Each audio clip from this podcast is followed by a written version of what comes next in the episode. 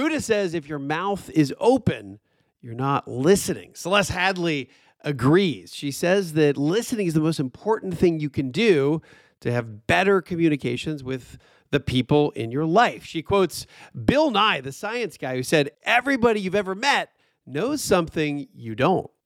A journalist, public speaker, and co host of the weekly series Retro Report on PBS, Celeste has had a 20 year career in public radio. Her TED talk about conversations is one of the top 10 most watched of all time. She's the author of four books, including We Need to Talk How to Have Conversations That Matter, and her book, Do Nothing How to Break Away from Overworking, Overdoing, and Underliving. Communication is our superpower, and the only reason, according to Celeste, that the human species is still standing. When you mess with one Homo sapien, you're almost always messing with more. We're not lone wolves. Lone wolves die of mange. We have minds, and that's how we do our best work. Celeste Headlee teaches us how to stop hiding behind emails, texts, data, and stats and start having better, more impactful conversations with each other. I'm Wes Moss. The prevailing thought in America is that you'll never have enough money and it's almost impossible to retire early. Actually, I think the opposite is true. For more than 20 years, I've been researching, studying, and advising American families, including those who started late, on how to retire sooner and happier. So, my mission with the Retire Sooner podcast is to help a million people retire earlier while enjoying the adventure along the way. I'd love for you to be one of them. Let's get started. Celeste, hello. Uh, thank you for being here with us. It is The- my pleasure. This is obviously audio, but if you're seeing video, you would recognize Celeste from a lot of things. So I've known of her because I've lived in Atlanta for 25 years, and there was a period of time when Celeste was in Atlanta at GPB, which is a Georgia Public Broadcasting, and then NPR, our local. So W WABE, correct? Uh, I was at I was working at GPB, but you know the show was heard all over. Yeah, Six- on, on all different states, NPR. yeah. Yeah, And now you're back in Washington D.C. that's correct. And you've done a couple of TED Talks, one in Athens and then one in Savannah. And the one I think where I, I've seen you several different times pop up on my LinkedIn feed and on just being on YouTube, but you have a video about conversations that really has had an amazing reach. And I yeah, it's one one of the top ten of all time most watched. because of that, I guess that's probably you probably get asked to do interviews constantly because of that, don't you? I I do. Um, that launched my first book, so now I have three three and a half books out, and so yes, I get asked to do speeches and workshops all the time. Well, I'm going to try to be a good conversationalist and a decent communicator here because you're the master of that. And that's what we want to talk about here today. And I'm going to start with seven questions before I get into my actual questions for you. And this is like a warm up. Okay. And the first one is th- I did not make these for you. This is the same seven I'll ask many of our guests. So even though these actually very much relate to you, I didn't make Okay. these up for you. So the first one is what is your favorite song to sing? Um, to song to sing. I guess I'd have to go with the one that I sing if I'm ever forced to do karaoke, which is "All the Man I Need," Whitney Houston tune. Whoa. Um, but other than that, maybe "Blue Bayou." Oh, that's pretty. That's pretty. And Whitney Houston's song is very. Um, that's a scary one to have to be able to do. Like you got to follow Whitney, right? Right. Yeah. It- but I'm a really good singer. so I know you have a ma- Works out. You have a master's in in vocal. Is that right? Yeah, I have a bachelor's and master's both in vocal performance. So I mean, when you ask me my favorite song to sing, I'm leaving out all the opera repertoire Okay. and just going straight to the pop tunes. Our listeners want to hear what you would sing at karaoke, so that's good. yeah, that's what I figured. Uh, favorite core pursuit. So core pursuits here on the Retire Sooner podcast are really like a hobby on steroids. It's really some of the most fun things you do. So that one's also actually pretty easy for me. I throw parties. I'm the person in the neighborhood that throws the parties, and I say throw the same four parties every year. I there's about one every three months. Um, I throw Party Gras, then I throw Midsummer Night's Drink, then I throw Cheers for Fears for Halloween, and then Luda Christmas in the holidays. um, and I am extra about it. Like I am, I am evangelistic about uh, throwing parties. That is the I've never heard that before, but that is so cool. Is Luda Christmas? Ludacrismas, yeah, like Ludacris the rapper. So the theme is like early 2000s hip hop. That's great. Yeah. Well, all right, I love that. Ludacris, he's Atla- an Atlanta guy, so he's Yeah, isn't he he is. Okay, so Ludacris. He is absolutely. I, I feel like I'm gonna have to step up my party game after that. Mart Party Gras. That's awesome. How many people come to these, by the way? It's obviously the numbers are down since the pandemic. Um, I think our my largest number was around 40 people. I don't have a huge house, so I think somewhere around 40 people. If I had a bigger house, I- You'd have, I'd you'd make have it more bigger. people. See, I think that I like the idea of every quarter having a party to look forward to. I've actually, ta- Yeah, see? I, I love that idea. Number It helps you. It's like tent poles for the year. Yes, it is. Right? I love that. It's like having four good trips to go on in any given year. You're always looking forward to it. Exactly. Okay, what is your favorite instrument? You mean like a musical instrument? Yes. Uh, so I played oboe for years and years and years. I mean, I still play piano badly, but uh, probably oboe. All right. Again, another first here on Retire Sooner podcast. Favorite book, but I'm going to say the favorite of your books. The favorite of my books um, would probably be my most recent one, Speaking of Race. Uh, it was the hardest one to write, but I think it's the best written. It's the best writing I think I've ever done. How long did it take? That was on, on a relatively short schedule. Luckily, it was something I'd been researching for at least a decade. Um, so by the time I got around to writing the book, I think I had like eight months to write it. Oof. Yeah, it was a very, very short deadline. Yeah, eight So- months is an amazing amount. I think it took me eight months just to edit the last book that I did. It took forever. It's uh, writing a book is a lot. it is. There's a reason not everybody does that. Yeah. Yeah. And do you feel like you can be done writing books, or do you feel like you're still going to have to write a few more? I, I still have at least a couple in me.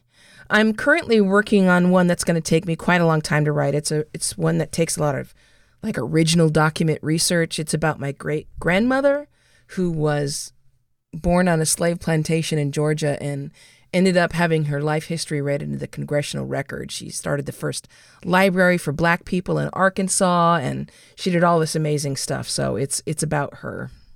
So, how did it end up in the congressional record? It's amazing. Her life story? Yeah. I'm not entirely sure. I don't know how that pro- process goes, but it's it's there. She was a, a, a fierce, amazing woman, and I think a lot of people don't know about the the movement, the the passionate movement among Black women just after the Civil War to increase literacy among Blacks in America, and just the unbelievably powerful and brave women of that time, Black women of that time, who made waves, like gravitational waves. They were so strong in the culture, the broader culture of the United States. I mean, I feel like that's a history that's been really lost. It has been lost. So it is you're right. That's you you have to write that book. You have to. Yeah, absolutely. I totally agree with you. So you. you've got a couple more in you. Yeah. All right. Uh, favorite switching gears, favorite athlete or favorite sport? Oh, that one's a hard one. I mean, they're two different things. You can choose whatever question's easier. Okay, so my favorite athlete is Barry Sanders. Ooh. um who I mean, I I'm gonna I would make the argument that he's the best running back of all time. so would um, my 10 year old, by the way. Mostly because eh, thinking about what he was capable of doing with the Detroit Lions team, if you can imagine placing him on any other team, I mean, yeah, That's an awesome argument. He's I think he's the most fun guy to ever watch. He's, he's the most he's just classy, fun to watch, Yeah. classy, cool. I mean, did he, just a stand but he never got did he never got a Super Bowl ring, did he? He never did, and yet he still stayed in Detroit. He knew perfectly well that any team would take him. Yeah. but he loved his city, and Detroit is my favorite city. Um, so probably Barry Sanders. Unlike Matthew Stafford, who left to go join a better franchise quote. Do people notice? I guess does everybody know? Did you know what I'm talking about? The Matthew Stafford, he went to Georgia. He was the Lions quarterback forever, never won and went to the Rams and won the Super Bowl. But Verizon or AT&T did a commercial with him and it was this hearken to I feel bad for leaving Detroit, but can I my do you do you remember this commercial? I do not Okay, remember. We'll it. But you know, he should feel bad because he was sucking wind in Detroit. He was screwing up, he was making errors, and that team stood by him. And they kept saying, No, we're convinced he's got the stuff in him. We know he's going to grow into this role. And then finally he did, and he was like, See ya. So, you Okay. know. He landed in an AT&T commercial. All right, favorite place you've traveled in Michigan. In Michigan. Uh, my favorite place I've traveled in Michigan. That is, by the way, a question I ask everybody on the show, not just because you went to U of M. I mean, probably the Grand Hotel uh, on Mackinac oh, Island. of course. Be- unbel- You know, yeah, that's really a yeah. special place. It really is an incredibly special place, and it's just set up to create like the best memories of your life, right? It is. so yeah, probably there. Celeste is, Swimming ta- in the Ce- Esther Williams pool. Celeste is talking about this little island, Mackinac Island, that you can drive. You can drive across on the Mackinac Bridge or take a ferry, and it's going back in time. There's no cars. It's only horse and a lot of ho- horse manure, Bikes. a lot of lot of horse manure in the streets, but it's bikes, it's horse and carriage and buggy, and the Grand Hotel is. I don't know, built in, I don't know, eight, 19, in the early 1900s and is just a phenomenal place. I guess largest porch, longest porch in the world. Mm-hmm. It's a historic landmark. Yeah, And it's nice and cool in the summer. So it is very cool. That's where I go. Lovely By the way, that, that's where I go in the summer, Celeste, and that's why I asked that question. So under, it's the most Oh, underrated. go. I Lucky think you. Michigan is kind of the most underrated state in the nation. Oh, absolutely. It there are so many places to go. You know, there's a huge swamp right in the middle of the state, right? What's the swamp? No, Well, uh, it, like a lot of people who live there don't even realize that the middle of the state is a big swamp. Well, that doesn't sound. Are you trying to make it so people? it's like a huge wetland. In the dead, there's the Dead Stream Swamp. There's the Huron Swamp. No, it's a whole huge nature sanctuary. That's a there's a gigantic nature preserve. Like it's beautiful and pristine. And the Lakeville um, Nature Sanctuary is up near the thumb.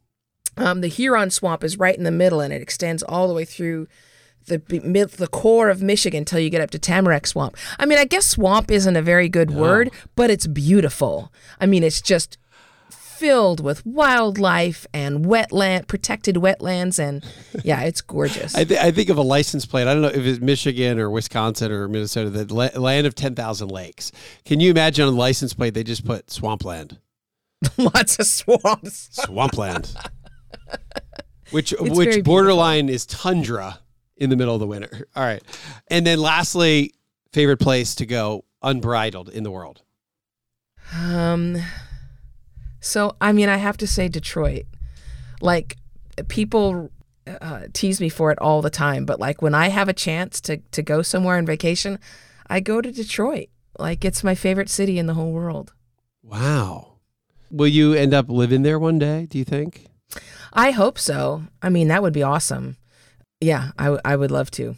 And is that It's because you went? Are you? Are, I know you went to U of M, but where did the love for Detroit come from? So after I graduated from U of M, I, I went back to Arizona for just a, a, a year or two. But then I was I, I returned to Michigan, and that's where I started my career at NPR. I started at WDET. It's where my son it's my son's hometown. He was born at the U of M hospital, and we were there for over a decade. Um, I was the Midwest correspondent for NPR for quite some time, um, years and years. It's where I bought my first house. It's uh, you know, it's my it's my heart. Again, another first on Retire Sooner podcast. I'll never forget going to loading up bags at a Delta Skycap in Atlanta about I don't know ten years ago, and he goes, "Where are you going?" And we said, "I'm going to Grand, flying to Grand Rapids." He goes, "Oof."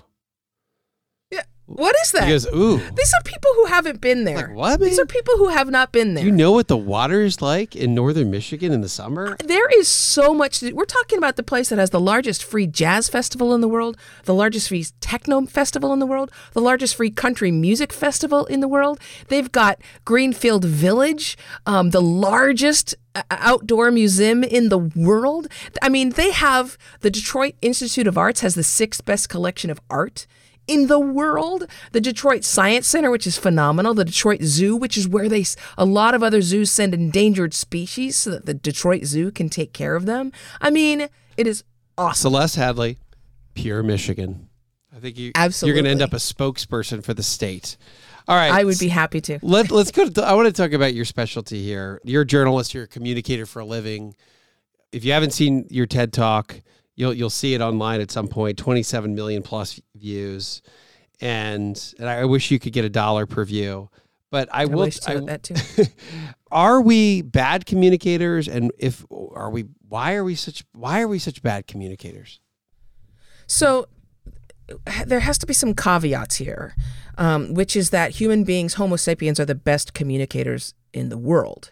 Like that is the one thing that has actually lifted our species throughout evolution. Like uh, for a lot of times we thought it was our intellect and our brains. That's actually not true. We are very, very prone to, to logical fallacies and we're emotional thinkers. We're not logical thinkers.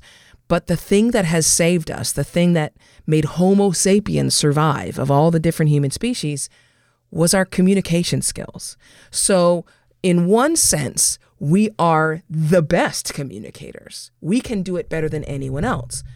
The problem is is that we've stopped doing this thing that we are the best at.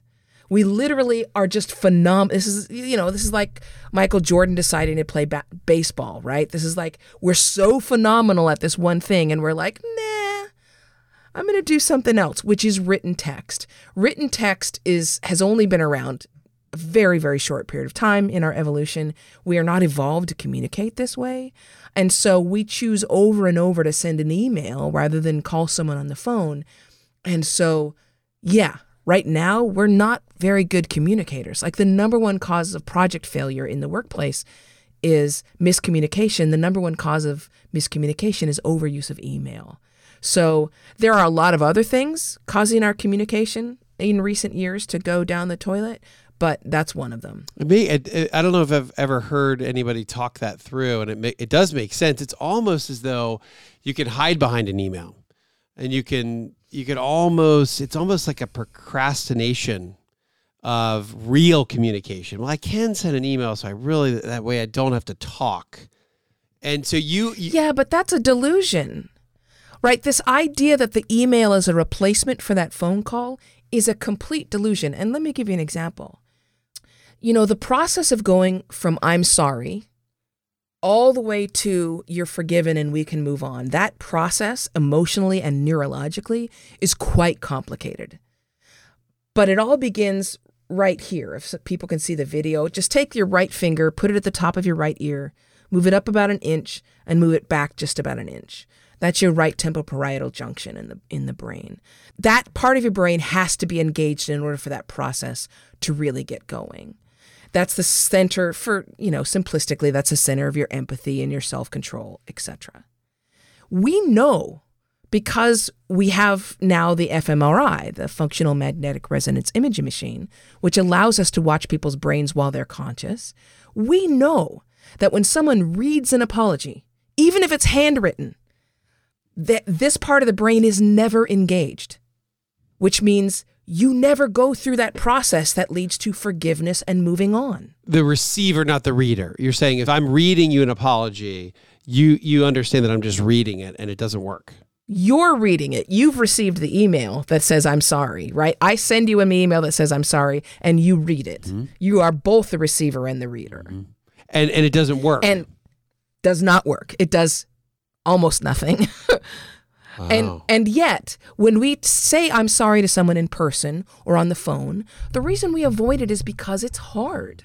so much we easier. It is feel- right. We can hide behind. We hide behind our. yeah, it, we feel text. awkward. We don't know what to say. We're afraid someone's going to get mad at us. But the thing is that other person hears that tension in our voice, the awkwardness in the voice. They see our face where we feel uncomfortable, and suddenly, bing, this part of the brain lights up and the process can begin. The difficulty is what gives that apology value. And when we remove that difficulty, it has no value. And you can extrapolate this to pretty much any other form of, of communication. By taking out any of the discomfort or social awkwardness, we've also removed the meaning and the value. I think about the medium of audio, right? The medium of radio and the medium of podcast.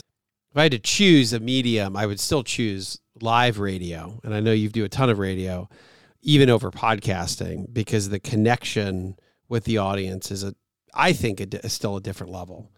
Are we wired to receive audio more than anything or is it Yeah. Absolutely. As opposed to we video, been, right? As opposed to Yeah. Well, even video, I mean, we but but there is a special connection, empathic connection made when a human voice is heard by a set of human ears. We spent 300,000 years and change evolving that very specific skill. Right? Like if you've ever called up a friend and they say hello and you say, What's wrong? you know, immediately. Right? It is amazing. Yeah, it's that. I mean, you think for a second about the incredibly sophisticated and nuanced information you have just received in a fraction of a second.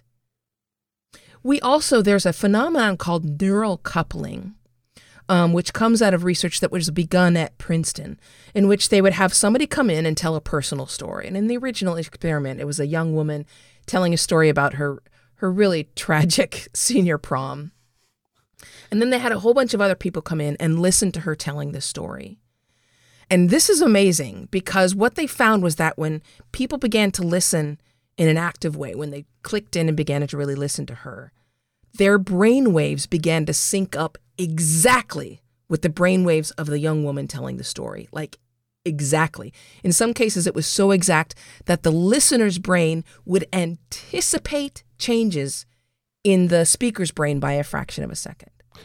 Neural, comp- neural, neural, neural coupling, which is really a fancy way of saying mind meld. Like, there's no reason why the electrical impulses in somebody's brain should sync up with mine when we're not even in the same room. But they do. Like that's as close to magic as we can get scientifically. We can't really explain it. And yet that is what happens. That's the kind of empathic bond that's created. There is no replacement for this analog instrument in my throat. No replacement. Wow. So let's go through. You've got a list of, of 10 ways to be a better communicator and uh, let's let's just go through them. I, don't know if you want to go through all ten of them, but I'll, I'll preview a few of these. Don't multitask, which we're all guilty of. Don't pontificate. Open-ended questions. Go with the flow. Let's start with those. Don't multitask. Okay, so mo- and, and is are we mostly guilty of that just today because we have iPhones, or were we doing that back when it was only a, a typewriter? Yeah, we we've always been trying to multitask. And to be clear, if one of the tasks you're doing is mindless, like washing the dishes, fine but that's not generally what we do. Generally, what we do is we get on a conference call and we have 14 other tabs open on our computer. Or uh, we are talking to like our our a relative on the phone at the same time we're checking Twitter or Instagram or whatever. You can't do that. Like your brain can't do that. Now, I'm I want to repeat that because the vast majority of people believe they can multitask even though literally the human brain cannot do that. The majority of people believe that they can. But here's the, the thing number one, they have found that when you try to multitask, um, it drops your IQ by a lot, by like 12 or 14 points, which for a, a, a, gentleman like yourself means that you're you are suddenly on the same intellectual level with like a, a nine or 10 year old kid. Lynn would say um, I'm already starting there at a nine and 10 year old kid well, then you're really in trouble. or you're basically in utero. Um, then the other thing is that both of your tasks, the the quality of both tasks goes down by a lot. You are way more prone to errors, and your cortisol is going to shoot up. That's your stress hormone. You're going to feel stressed. You're going to be way more fatigued than if you had just done one thing at a time. The quality of your work is going to suck. And you're, you're less compassionate. And here's the very last nail in this coffin, which is that scientific studies now seem to indicate that you you're doing damage to your brain by multitasking. Like par- yes, by trying to multitask over time, they have found that people who do that a lot, their brains shrink. Holy, I, we've got a lot of wide eyes here in the studio because we've got a bunch of multitaskers here, and they're all very guilty. Good yeah, thing I don't do stop that. It. I don't ever do any multitasking. It's a great thing. But eh, look, I, I, feel like super very guilty of it too. Do we think we're doing okay with multitasking because we are rapidly going from one thing to the next, back and forth and back and forth? Or are we actually doing two things at once? Badly. No, you, we're not capable of it. So, of so we're actually popping back and forth. I'm, I'm We're reading Twitter, but I'm talking to my forth. mom. Reading Twitter, talking about back and forth. Right. Your brain is just trying to switch back and forth as many times as it can. Yeah. It's been estimated that you lose up to 40% of your productive time to those switch costs, Yeah. which is those fractions of seconds it takes you to switch back and forth. There are some species that can can truly multitask. A pigeon can truly multitask. How do you measure Um, that? we cannot. Okay. Um, so yeah, there, there's a couple reasons why we keep doing it. Number one, our our society keeps pressuring people to multitask. People even put it in job descriptions. A good, we need a good multitasker. No, you don't, unless a pigeon is what you're looking for. Um, another reason is that you do get a shot of dopamine when you're trying to multitask. Like you get this shot of pure pleasure. Of dopamine is the addiction hormone and it can make you continue to try to do it, right? Like dopamine is the, what you get when you pull a the arm on a slot machine.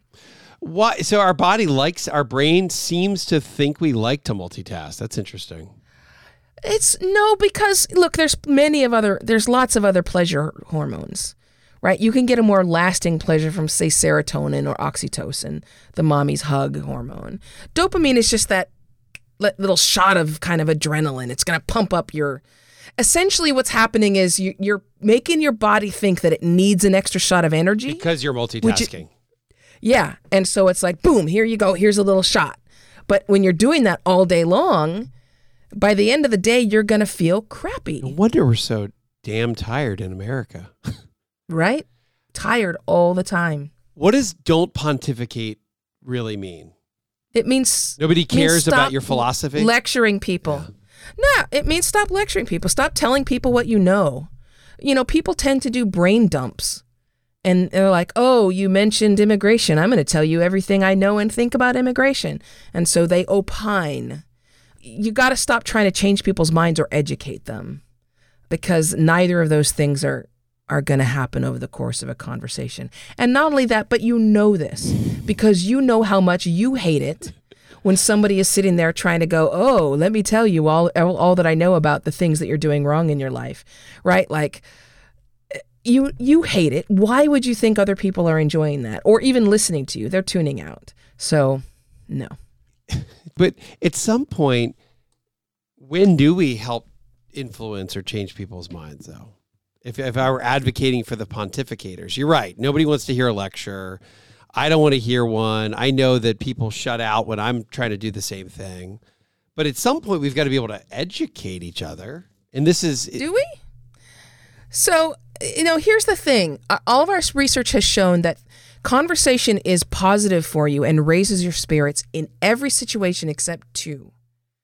One, if the conversation is hostile and or competitive in tone, understandably. And two, if the other person is trying to help you, even if you've asked for the help. So even if you ask someone for advice, your brain reacts to them giving you advice defensively. It literally goes into defensive mode. So you have to find other ways to do that. And the way to do that, A, is stop trying to educate people. Instead, engage in a, an exchange between equals. And the other thing is that uh, remember that people change iteratively over time. They don't change over the course of some like mind blowing conversation. right. So, you know, we underestimate the power of modeling. But human beings are really, really prone to modeling their behavior based on someone else's behavior. One of the most powerful ways that you influences you can have on someone is honestly by living your best life. And they're going to model that behavior on what they see you doing. Right? If you if you go to a job in uh, your first day of a job and you're wearing a three-piece suit and you get there and everyone's in cargo shorts and Tevas you are not showing up in that three-piece suit the next day. Like we very quickly adapt ourselves to the way other people behave. So we underestimate how much influence we have over people just through our own behavior. Which maybe leads us to, as opposed to lecturing and, and educating, we should be doing number three on your list open ended questions. Yeah, you know, it's really interesting. Um, again, the the research that's been done on questions in and of themselves. You know, the most powerful question you can ask is a follow up question. Questions are great, and open ended questions are really important because that's a who, what, where, when, why, and how. Right? That's a a question that's generally brief. It's allowing the other person to ask exactly the way they want. You know, I always find it funny when people ask questions and then immediately answer it. They'll be like, hey, what time are you going to be home tonight? Oh, probably not till after six because you got that one meeting. Oh, no, wait, you said you need to be, you know, at that one place until 6.30, so probably like seven, right? Thank you for asking for myself, for myself. Uh, Thank you. I know, exactly. So we tend to not want to give over control of conversations. And questions are powerful partly because we are giving control over and saying, hey, Tell me what's on your mind. And the follow up question has particular power. There's a great uh, piece on Harvard in the Harvard Business Review about this from a few years ago. The research on follow up questions, but follow up questions have a unique power to make someone feel heard. When we ask follow up questions, they a feel that you are more likable and more friendly, but they also feel heard what's next in the conversation kind of i've heard you and i want to know more. Yeah and in order for me to ask a follow-up question i had to have heard what you said. So it's like proof that i'm actually listening. Exactly. So then we go to the next piece of advice which is go with the flow and does this go back to you've got good conversations unless they're either helpful where we get defensive or hostile. Is that what go what is go with the flow? Actually go with the flow is so there's Okay, so there's our brains are constantly thinking. They're constantly a monologue going inside your head, right? And that messes with us in our conversations. It messes with us when we're trying to listen, and it messes with us when they're trying to talk. So, this is about the problems that arise when we're trying to listen. Someone is talking to you, and they tell you a story. They say, "Oh, I I went to the grocery store." Right, exactly. Or, or I went to the grocery store and um, I couldn't believe it. They had milk for like $5 a gallon. And you start going, oh, wait, what, what did I pay for milk the last time I bought it? When was the last time I bought milk? And you start thinking of this whole thing. And then you suddenly remember the story about this time that you bought milk and then you dropped it in the parking lot and it went everywhere. And it's this hilarious story that you've told 10,000 times. But by this point, you aren't hearing a damn thing they're saying anymore you have gotten caught up in this monologue inside your head. So go with the flow means you need to let those thoughts flow into your brain and then flow right back out and then get back to the flow of the conversation itself. But not go to when you say flow back out, when I originally read that, I thought what you were trying to say is that if I have a thought in my head, get it out and talk about it. But you're just saying let it go away.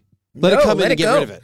Yep. Your brain is supplying with information that's tr- it's trying to it's like that there's an archive librarian in there, right? Sift, constantly sifting through the files, trying to give you information that gives you context and helps you understand what you're hearing, right? Somebody says, "Oh, I had a a, a dish that had too many onions in it." And your brain is going to be like, "Okay, taste of onions, taste of onions, taste of onions." And it's supplying you with this information, right? That's for you.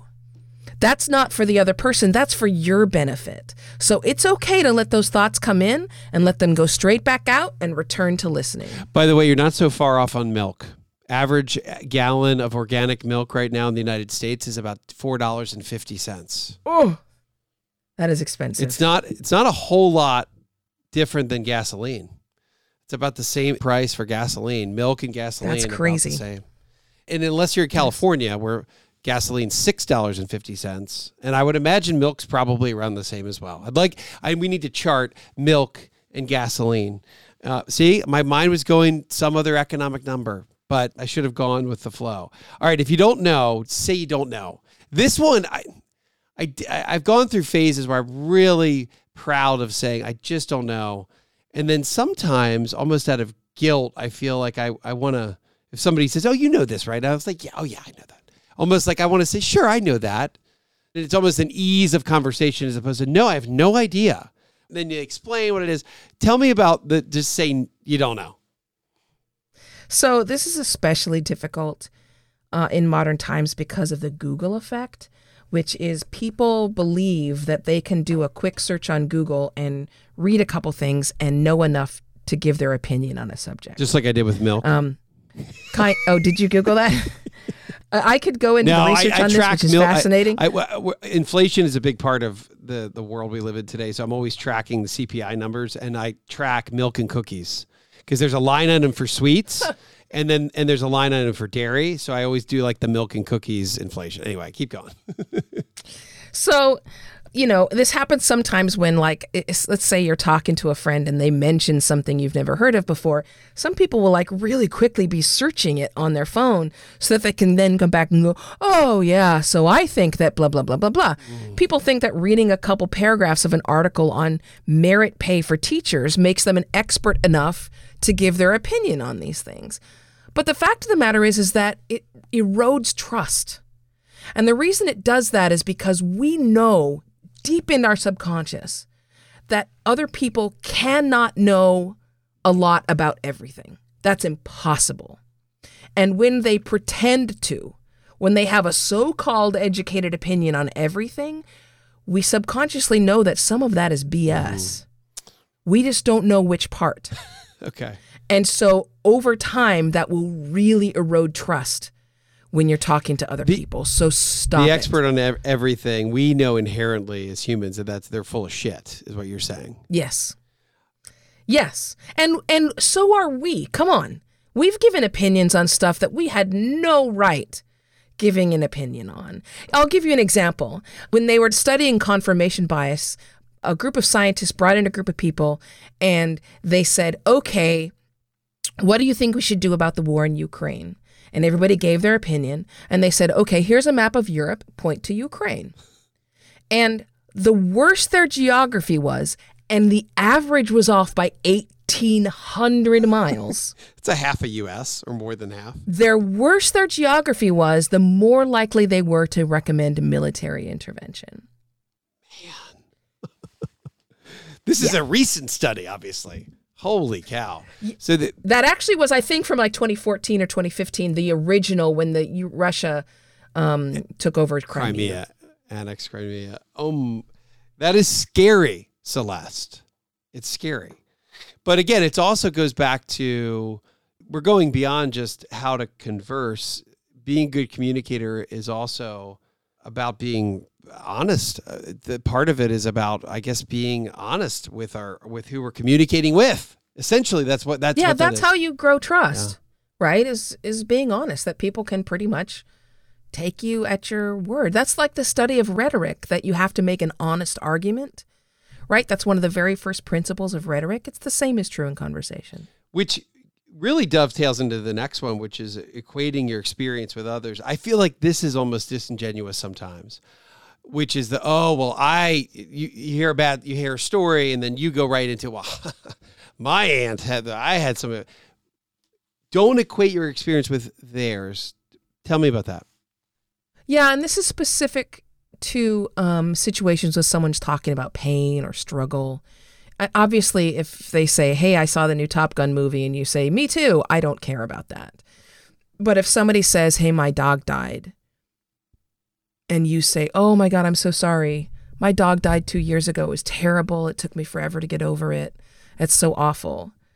And the worst thing that you can say, which is, I know how you feel, because you don't. I mean, we even know this neurologically. When some when you experience pain, immediately your brain begins softening the memory of that pain. For obvious reasons, we wouldn't be functional if we could remember that. You know, years from now. But what that means is a couple years after losing your dog, you don't actually remember anymore How hard it was. what that felt like. Yeah. What are we supposed to do then? That's a really, I think that's a hard one. Uh, think about uh, families telling you, oh, my mom has, or not my mother, but a family member with dementia and it's sad. And you hear the story and it's just brutal. What should you say as opposed to, I know how you feel, or I, I go, So we think that sharing a similar story is expressing empathy, and we know that it is not. okay. On their end, that is not interpreted as empathy. It's interpreted as pulling the spotlight to you. The better thing to do, you know, oftentimes that impulse is born out of the fact that we don't know what to say, hmm and that's okay. They don't need you to say anything. In most cases, the reason they're sharing this with you is because they need to share it. They need to articulate it. Like if they've lost someone, if their father died or something, they want to tell you about their dad. They want to tell you what they've lost. So if someone says, I, My dog died, I, I will ask them questions. Oh, what was your dog like? What did they look like? What was their personality? You know, they sound that they sound really mischievous. Were they in trouble all the time? Did they steal food? Ask them about the, what they've lost. Ask them if there's anything that they need. I don't know what to say. That's awful. What do you need? How could I help? All of those things are totally okay. But when you don't know what to say, it's all right not to say anything. I think that's very constructive. I do wonder about that when if you think about what we very often are dealing with families and that are kind of baby boomer and then that generation is has really the parents are much older. You're hearing rough stuff all the time and I think it's really helpful for you to talk through with me because those conversations are tough. And I think that's really helpful. Uh, uh, don't equate your experience with theirs. Hey, y'all, it's Mallory Boggs, the producer for the Retire Sooner podcast. From an investment standpoint, the world is changing. We've gone from no inflation to hyperinflation, zero interest rates to much higher interest rates. All of this changes the dynamics for stocks and bonds. So, the question for you are your retirement accounts ready for it? Have you adapted your investments for these major shifts? Do you know what kind of income your 401k account is going to pay you in retirement? If not, maybe it's time for a new perspective. The Retire Sooner team is here to help.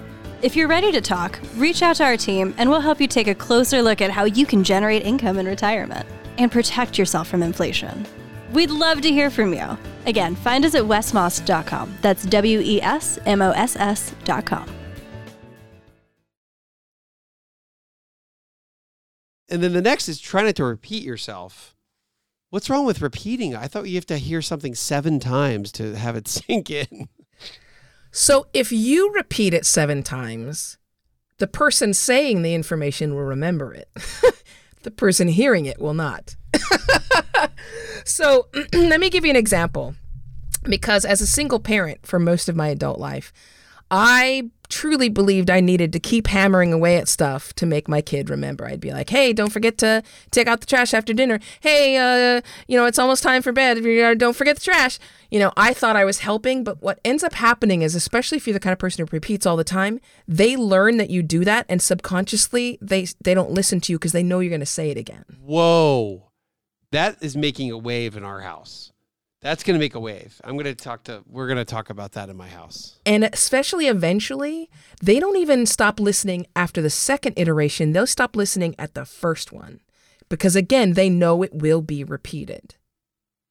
So, you know, if you think about it, Colin Powell, do you think he was repeating his orders? He was not.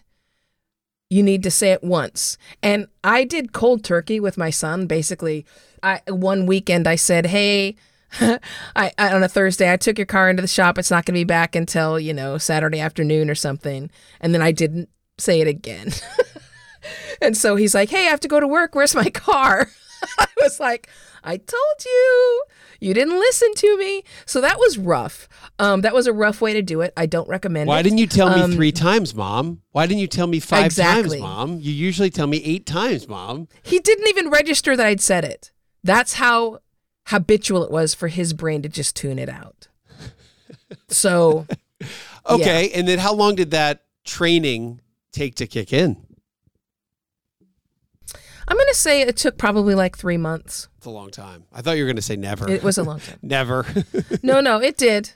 It did. yeah, eventually. It just took took a while. I wasn't always great about, you know, I was in such a habit of repeating stuff. So it was a learning. So how old is how old is your you have w- w- one? He's 23 now. Oh, he's a grown up. hmm This statistic blows me away. 52% of 18 to 29 year olds still live with a parent or live at home. Oh, my son is still in Atlanta, actually. He graduates from college this fall. And he's Um, probably going to yeah, is he gonna that's a come lot. live with you afterwards or maybe Yeah, till he gets it, unless he, you know, lands on a job that's going to help him support himself. But look at it, look at it this way, though, Wes. It's only been very recently that we ever expected young people to leave the house. For the vast majority of our history, they never expected an 18 or 19 year old to be able to go and live on their home. We've had multi generational families for most of our history. Like, that's an extremely recent idea. And as far as I'm concerned, it can die. Like, it's a terribly inefficient way to live. You know, it's funny. The um, I, I think about the European culture, or maybe uh, it's funny. You do the retro report. I my prediction going into the pandemic or coming out of it was that we were going to go back to a a 1950s style retro economy, meaning that like you had to wait. Like if you wanted something fixed, like it wasn't going to happen that day. It was like it might take a month. Yeah. Or if you want to get a car, it might take like a couple months, kind of like it was back, as my kids would say, back in the day. yeah. And I did a whole radio show on the retro. We're going to go back to a 1950s happy days. It's going to take a while. Like on demand, we're so used to on demand. And it's almost as though the 50s and this maybe it was the 60s, the baby boomers as growing up, they got so fiercely independent. It's like, "Oh, you got to get out of the house." And to your point, that's pretty recent. Right? You go back 100 years it wasn't like that, but it's like kind At of the all, baby boomer yeah. generation was I got a, by permit at 15, I'm driving at 15 and a half, I'm out of the house by 17.5.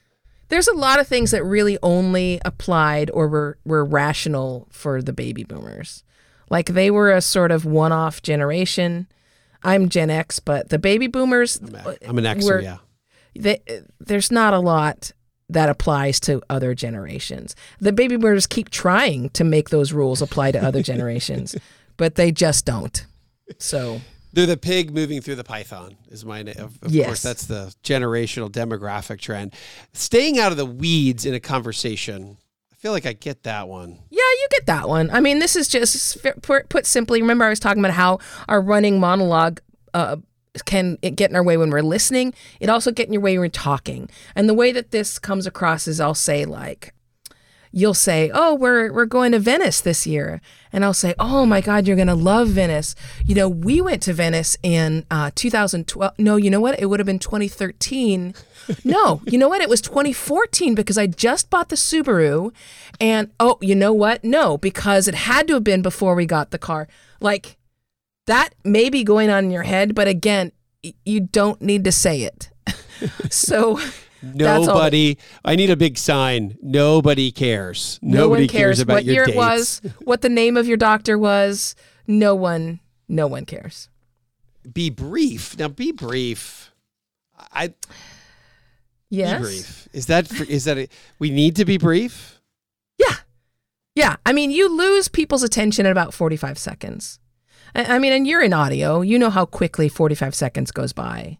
Um, if you get to the one minute mark, it's a full red light. So at 30 seconds, you're still at a green light. 45 seconds, you're at yellow. And by the time you get to a minute, it's red. When you're talking about one-on-one conversation, if you if if one Yes. side is talking for anywhere approaching 45, that is a that's not a good conversation. No. I mean, look at I it this hadn't way. thought about that. The time interactions. You know, we think like if you watch kids programming, you have kids? Four of them. And by the way, were you on Sesame Street?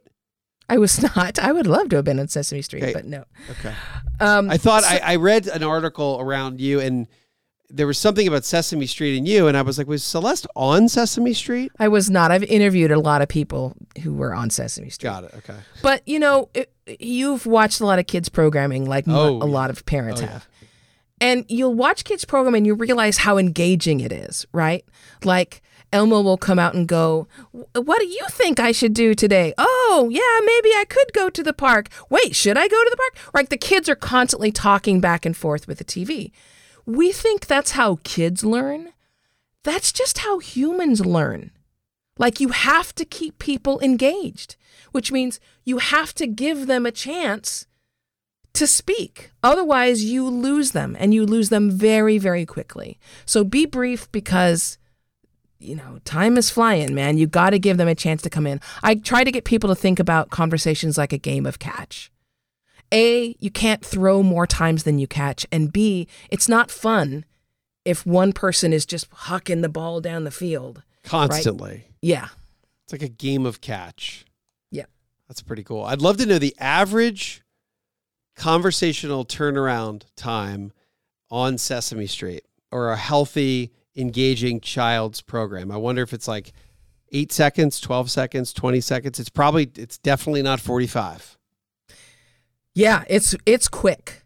I mean, I do think adults have a longer attention span than that, but some people don't. I mean, I'm sure you've talked to them where you can see their eyes glaze over after 15 seconds.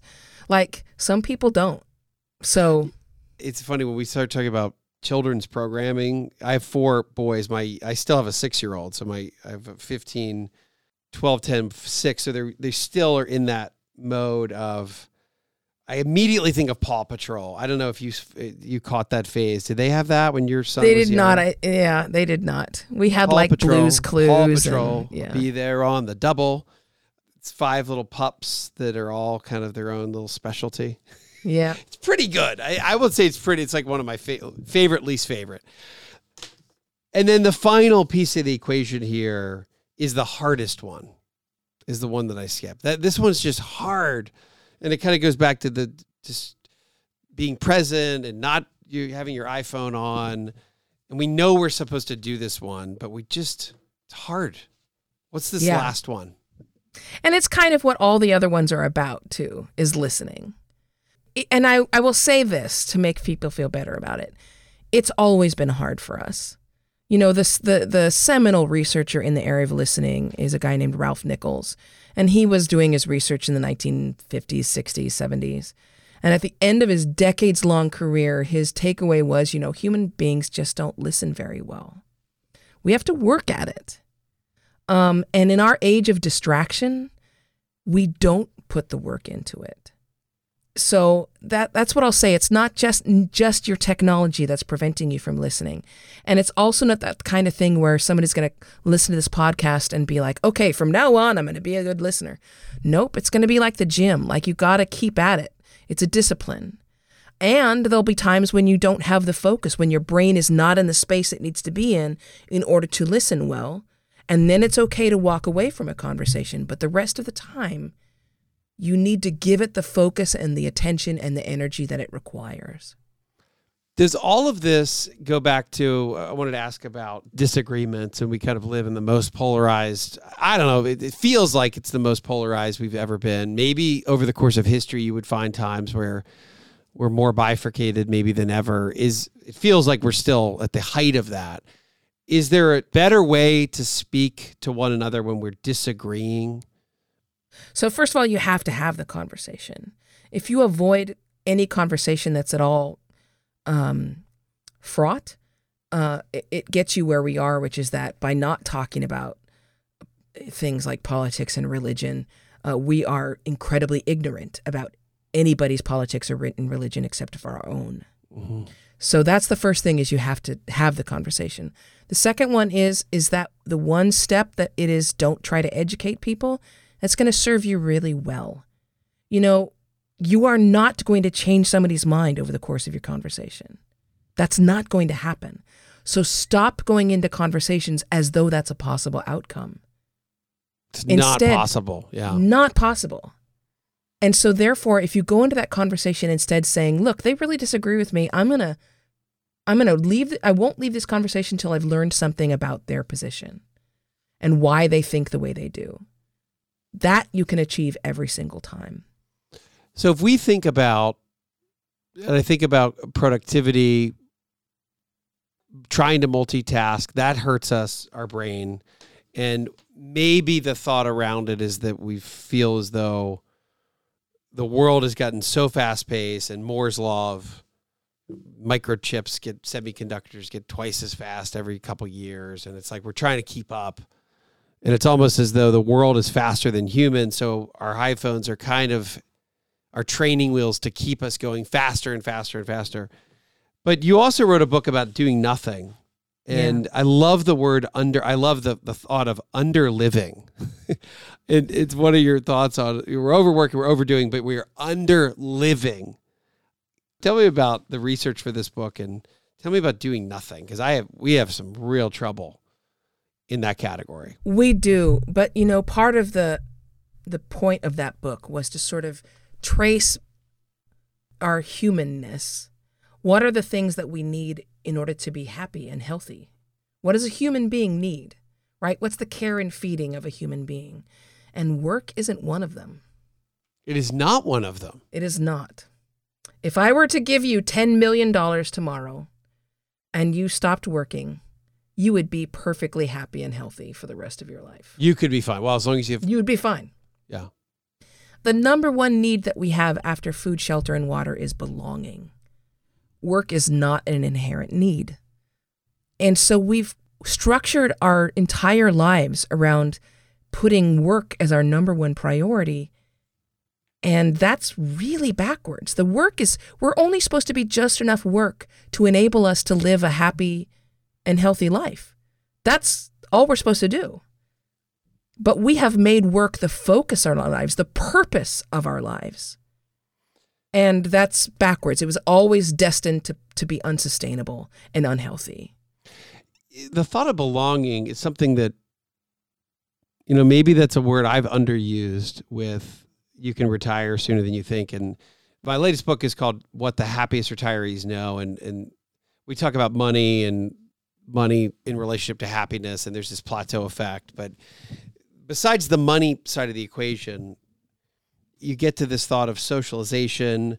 There's a chapter I have about faith, and it's not about faith so much as it is about belonging to a church and having some sort of social epicenter. And I, I think it's an interesting word, this thought of belonging. So food, shelter, and then we have that that is that fundamental of a need is belonging, Celeste, because that's that's a word I, I've, I've been underusing is belonging. Why is that? What is the belonging? Or is that also a kind of a sense of purpose?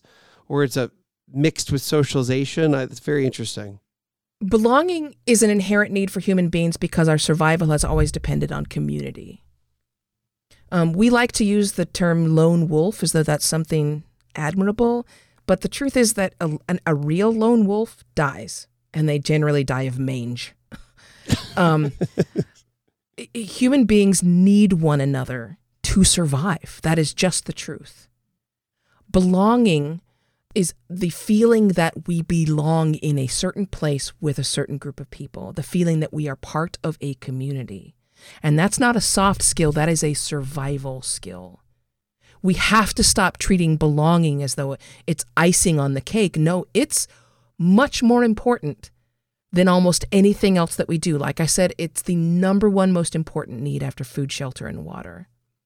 So belonging is a the difference between life and death for our species. It always has been and it will always be. And it's not just icing on the cake, and we're going to let that be the icing on the cake here today. God bless you. Thank you, Celeste, so much for taking a full hour. Continued success with everything. Continue to sell Thank some books, so lots of books. And uh, thanks for taking the time out here for the Retire Sooner podcast.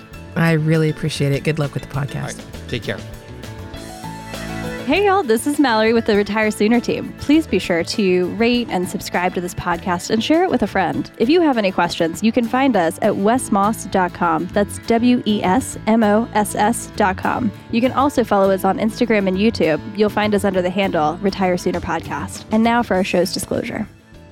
This podcast is provided to you as a resource for informational purposes only and is not to be viewed as investment advice or recommendations. This information is being presented without consideration of the investment objectives, risk tolerance, or financial circumstances of any specific investor and might not be suitable for all investors. It is not intended to and should not form a primary basis for any investment decision that you may make. Always consult your own legal, tax, or investment advisor before making any investment or financial planning considerations. Please refer to the full disclosure in the podcast description for any additional information.